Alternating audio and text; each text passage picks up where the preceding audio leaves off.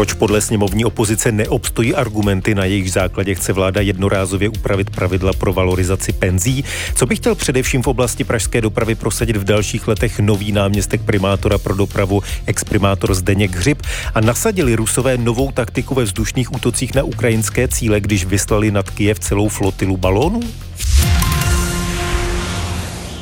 Opoziční poslanci nesouhlasí s plánem vlády omezit červnové navýšení důchodů. Podle platných zákonů by průměrný důchod měl od června vzrůst o více než patnáct set korun měsíčně. Vláda chce ale zákon upravit a důchody navýšit v průměru o necelou polovinu této částky, o sedm set padesát korun. Snížení valorizace by mělo být jednorázové, mělo by se tedy vztahovat pouze na červnové zvýšení důchodů.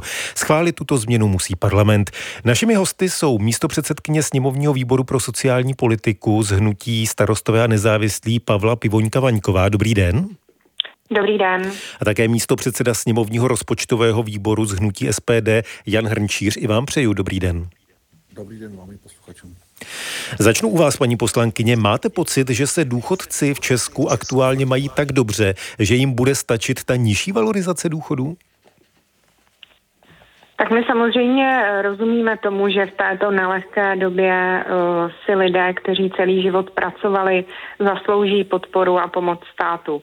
A proto se ty důchody valorizují a ten valorizační mechanismus je z zákona nastaven. V uplynulém roce se valorizovaly třikrát, teď jde k další mimořádné valorizaci. Uh, takže samozřejmě na to myslíme a snažíme se uh, tu zvyšující se inflaci nějakým způsobem této skupině sanovat. Vy jste říkala, že minulý rok ty důchody byly zvýšeny třikrát, ale ono to souvisí s tím, že máme rekordně vysokou inflaci. Vrátím se k té otázce. Opravdu si myslíte, že to pro důchodce nebude problém? Uh, tam u těch valorizací, které byly v minulosti, tak samozřejmě docházelo k tomu, že se zvyšovaly ty důchody, které byly vyšší a naopak ty, co byly nižší, tak se nezvyšovaly o tolik a způsobovalo to, uh, že, tu valor, uh, že vlastně tu inflaci ani nepokryly. Takže myslím si, že úpravou toho valorizačního mechanismu, ačkoliv se zdá, že uh, i, uh, dostanou přidáno míň, tak uh, se vlastně tyhle ty rozdíly trochu snižují a ty nůžky se tolik neotvírají. Pardon, Takže... pardon, já se omluvám, že vám do toho skáču. Vy říkáte, že to působí, že budou dostávat důchodci méně, ale pokud pan ministr Jurečka říká, že tím vláda ušetří dvacet miliard, tak to tak nepůsobí, to tak přece je. Uh, samozřejmě, že to tak je, ale ta valorizace a to přidávání nastane a musíme se chovat trošku rozpočtově odpovědně a s nějakým ohledem na budoucí generace a opravdu nemůžeme na stávajícím deficitním důchodovým účtu navýšit, uh, abychom byli rozpočtově odpovědní, uh, ten schodek o dalších třicet čtyři miliard, k čemu by uh, došlo v případě, že by ten valorizační mechanismus zůstal zachován. Pane poslanče, teď jsme slyšeli vlastně hlavní argument vládní koalice, udržitelnost státního rozpočtu. Už jsem říkal před chvílí, pan ministr Jurečka odhaduje, že ta změna by státnímu rozpočtu ušetřila skoro dvacet miliard korun. Je to pro vás akceptovatelný argument? No, akceptovatelný argument to být nemůže, protože ten valorizační mechanismus, tak jak je v tom zákoně nastaven, právě byl nastaven proto, aby ochránil ty seniory před dopady e, té vysoké inflace. Když se podíváme na ten spotřební koš, typický třeba pro seniory, to znamená nejvíce těch svých e, příjmů výdají za náklady na bydlení, potraviny a léky. Třeba jenom potraviny se meziročně zdražily o sto sedmnáct procent, u energii to ještě více, to znamená, ta drahota dopadá na ty seniory takovým způsobem, že i po zvýšení té zákonné valorizace, tak to mnohým ani nestačí. My souhlasíme s tím, a my jsme to prosazovali už dlouhodobě, že je potřeba valorizovat stejnou částkou všem těm důchodcům, tak, aby se nerozevíraly ty nůžky mezi těmi nízkopříjmovými a vysokopříjmovými důchodci, protože skutečně, pokud je to jenom procentuálně, tak samozřejmě ti s vyššími důchody dostanou více přidáno a ti s nižšími dostanou méně, a na ně, ale samozřejmě na ty s těmi nižšími důchody dopadá ta drahota daleko víc. To znamená, jestli to dobře chápu, tak jako S P D byste chtěli, aby všichni důchodci dostali navíc stejnou částku? Tak bylo by to spravedlivější, protože tam ta zásluhovost v podstatě je vypočítána někde na tom počátku a pokud by se ta valorizace odehrávala tím způsobem, že by dostávali o stejnou částku přidáno všichni seniori více, tak se udrží to rozpětí stále stejné a nebudou se ty nůžky rozevírat mezi těmi nižšími a vyššími důchody. To dává smysl.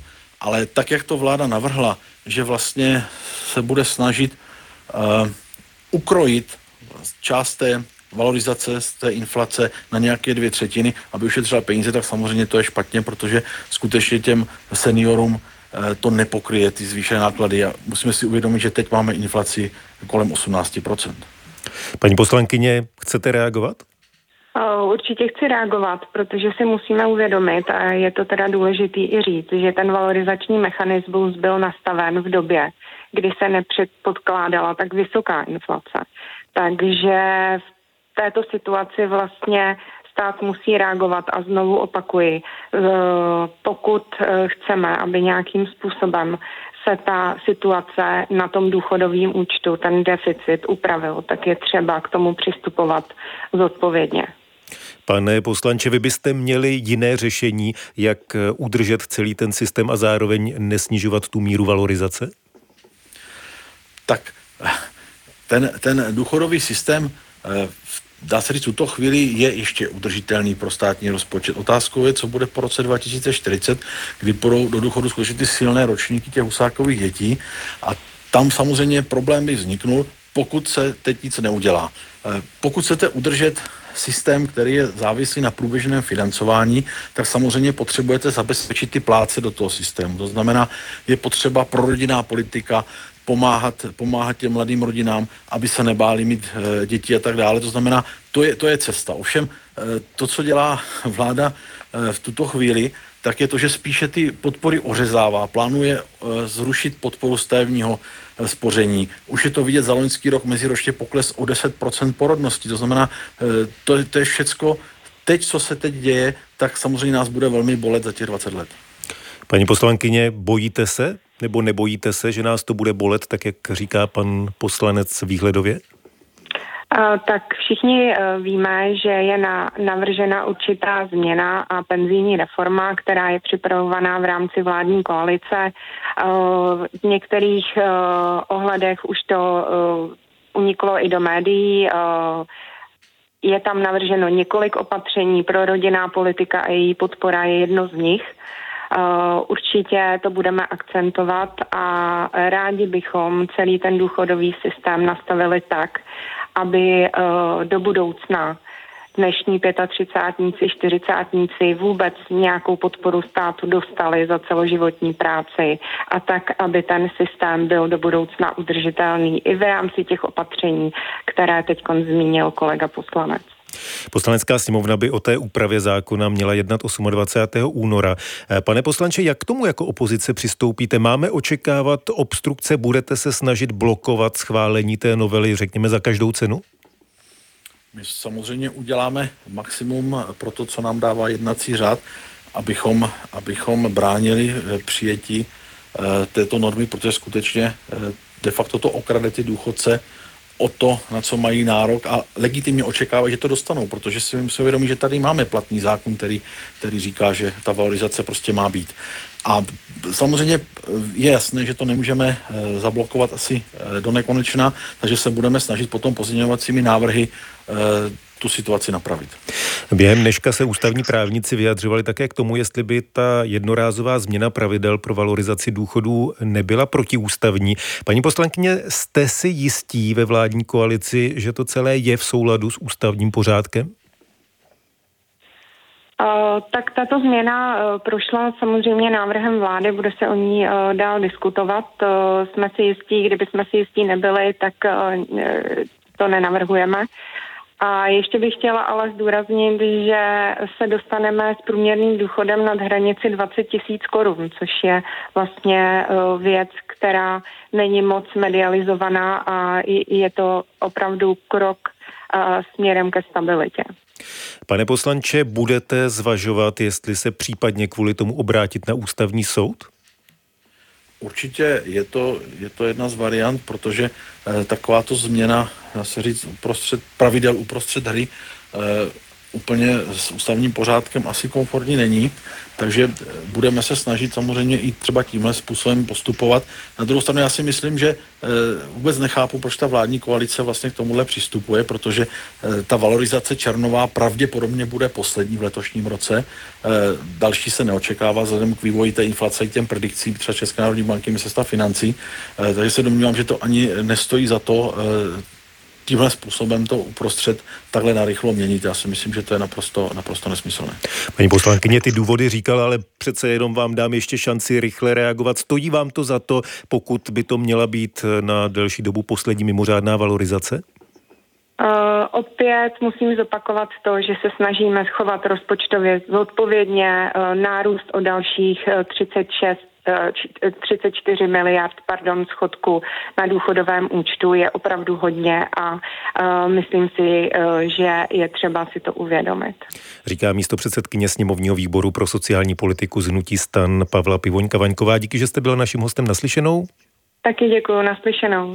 A děkuji za účast v tomto duelu také místopředsedovi sněmovního rozpočtového výboru z S P D Janu Hrnčířovi. Naslyšenou.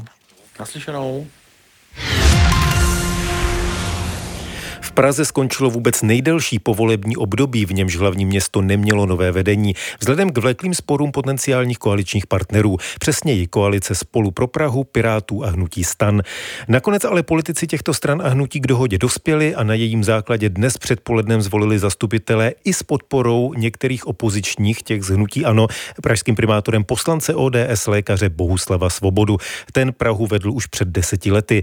Teď primátorský řetěz přebírá od Zdeňka Hřiba z Pirátské strany, ze kterého se před půl hodinou stal náměstek primátora. A právě Zdeněk Hřib z České pirátské strany už by teď měl být naším hostem. Dobrý večer. Dobrý večer. Nakolik hladká je a bude ta předávka primátorské funkce mezi vámi a Bohuslavem Svobodou? No tak, co se týče té ceremoniální části, tak řetěz se předává přímo na zastupitelstvu, to, jsem, to, to myslím, že jsme zvládli bez problémů. No a teď nastane tedy ta věcná část, my se sejdeme s novým panem primátorem Bohuslavem Svobodou zítra a budeme, dojde vlastně k tomu samotnému předání těch záležitostí, které se vztahují jak k funkci primátora jako takového, tak i k těm gescím, které on vlastně přebírá po mně, což je primárně oblast bezpečnosti a krizového řízení a nebo oblast zahraničních vztahů. Vy máte za sebou, jak už jsem říkal, rekordně dlouhá a řekněme i turbulentní povolební jednání, předtím celkem ostrou předvolební kampaň. Je tohle všechno v tuhle chvíli zapomenuto? Jinými slovy, jste si jist, že spolu dokážete spolupracovat a že ta koalice vydrží ty už necelé čtyři roky? Tak my máme především podepsanou koaliční smlouvu, ve které je jasně stanovený koaliční program, respektive programové teze. Ty budeme muset teď rozpracovat do podrobnějšího programového prohlášení rady. To by mělo být podle nějakých předběžných dohod hotové a schválené radou zhruba do konce března. To je tedy záležitost, kdy na těch programových základech je shoda, plus je tam ještě součástí programu těch sedmnáct zákonů pro Prahu, jejíž garantem je právě Bohuslav Svoboda i coby poslanec. Jsou to často možná, aby se dalo říct, drobnější technické novely, někdy jde třeba jenom o změnu jedné věty. Nicméně jsou to novely důležité, protože se dotýkají věcí, které Pražany trápí, se kterými se setkávají třeba v tom veřejném prostoru, třeba o ty poházené koloběžky na chodnících, se kterými teď město nemá pravomoc cokoliv dělat, nebo případně možnost k regulaci Airbnb a podobných platform, které nám tady ve městě zvyšují ceny bydlení a vytvářejí i problémy pro starou sedlíky, co se týče klidného bydlení. Já se na tu stabilitu koalice ptám i proto, protože nového primátora dnes podpořili i zastupitelé za hnutí ANO. Neberete to jako náznak a jako vzkaz, že u důležitých hlasování vás koaliční partneři mohou obejít a přehlasovat vás právě ve spolupráci s hnutím ANO? Tak ty poměry v radě jsou jasně definované. Tam tedy vlastně t- v prosinci jsme poukazovali na ten problém, že Spolu nemůže mít zároveň primátora většinu v radě, to znamená... Což jste změnili, pardon, nemá, že do toho skáču, ano. Ale teď jsem spíš myslel na počty v zastupitelstvu. Tak počty v zastupitelstvu vyplývají z výsledku demokratických voleb, to samozřejmě každý politik musí respektovat a tak toto respektují pochopitelně i já, voliči rozhodli. ty uh, zastupitelské mandáty nějak dopadly a podle toho je nutné uh, pracovat, ale my budeme prosazovat pochopitelně ty priority, se kterými nás uh, do uh, zastupitelstva hlavního města uh, voliči zvolili, které jsme říkali v kampani, což bylo teda nejenom těch sedmnáct zákonů pro Prahu, ale byly to i další oblasti, které teď jsou vlastně v těch našich gescích. Vy konkrétně budete mít na starosti dopravu. Podle koaliční smlouvy má být prioritou rozvoj M H D, také stavba městského okruhu, průjezdnost Prahy pro cyklisty. Velkým předvolebním tématem byl také parkovací systém. Ve volebních programech jsme četli o sjednocení parkovacích zón. Vy jste naopak v minulých dnech mluvil o tom, že chcete dát víc pravomocí městským částem, že by třeba parkování pro rezidenty některé městské části nebo jednotlivé městské části mohly zdražit. Nakolik jste na těchto konkrétních věcech v oblasti parkování v koalici domluveni? Máte jasnou představu, jak se parkování v Praze změní? To je záležitost, kterou budeme řešit právě v rámci toho programového prohlášení rady. Já chápu, že se může zdát to, ten, ten můj záměr dát více pravomocí městským částem a zároveň zpřehlednit ten systém jako poměrně protichůdné cíle, ale já věřím, že se to bude dát skloubit. Samozřejmě s těmi konkrétními návrhy nejprve seznámím naše koaliční partnery, pak to budeme projednávat s městskými částmi, to, na čem se shodneme, a potom teprve s tím půjdeme na veřejnost. Jedná se pochopitelně o záležitost poměrně složitou, věc, která se dotýká mnoha lidí, ale... Ale dnes tedy detaily od vás neuslyšíme, jestli to dobře chápu. Musíte vydržet chvilku tedy do toho konce března, kdy bude hotové to programové prohlášení rady. Píšeme si do kalendáře a zeptáme se na konci března. Zdeněk Hřib z Pirátské strany byl naším hostem. Naslyšenou. Děkuji za pozvání a nashledanou.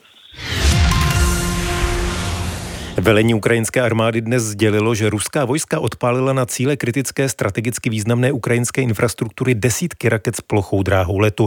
A to den poté, co se nad Kyjevem objevilo šest balónů, o jejichž přesném účelu se experti zatím dohadují. Většinu z nich už Ukrajinci sestřelili a označují je za možný nový prvek v ruské vojenské taktice s blížícím se prvním výročím invaze.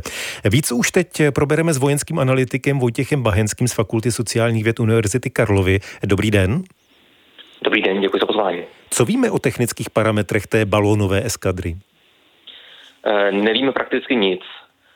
E, to oznámení bylo velmi strohé, e, nějakých snímků také příliš nemáme.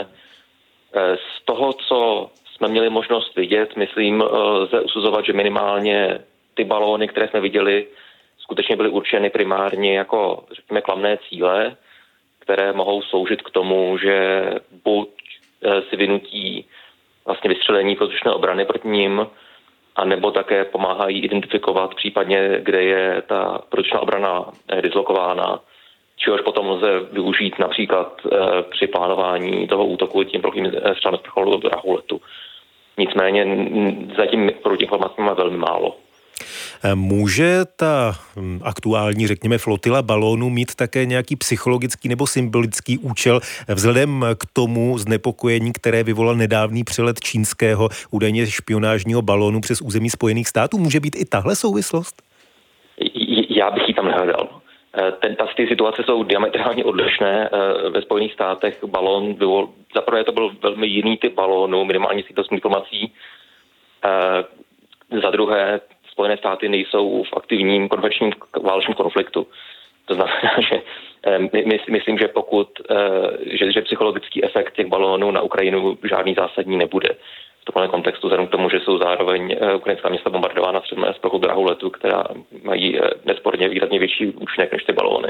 Mohou mít ty ruské balóny nějaký zásadní špionážní smysl? To, to záleží na tom, jaké balóny tam byly.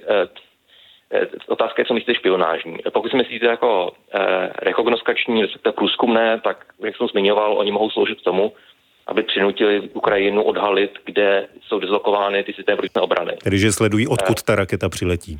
To znamená, že sledují, kde, kde je ta protivzdušná obrana, což například může vést k tomu, že potom třeba zvolí jiné trasy pro ty střelby z dráhu letu.